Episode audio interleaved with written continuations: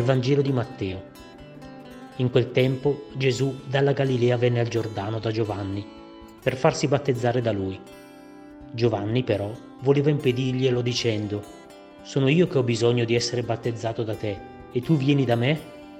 Ma Gesù gli rispose, Lascia fare per ora, perché conviene che adempiamo ogni giustizia. Allora egli lo lasciò fare. Appena battezzato, Gesù uscì dall'acqua, ed ecco si aprirono per lui i cieli, ed egli vide lo Spirito di Dio discendere come una colomba e venire sopra di lui. Ed ecco una voce dal cielo che diceva, Questi è il figlio mio, l'amato, in lui ho posto il mio compiacimento.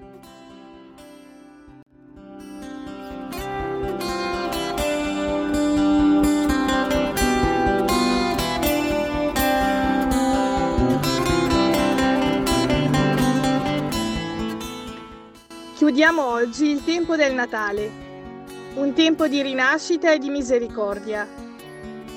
Il brano di oggi ci regala parole meravigliose, in cui il cuore di ogni essere umano è chiamato a rispecchiarsi. Figlio mio prediletto. Con il battesimo siamo tutti figli amati da Lui.